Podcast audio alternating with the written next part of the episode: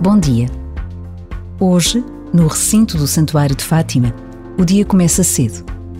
Os peregrinos que acordam depois de uma noite tantas vezes mal dormida, os que trabalham, todos os que se preparam para viver mais um dia 13 de outubro, que terminará com a inesquecível procissão do adeus.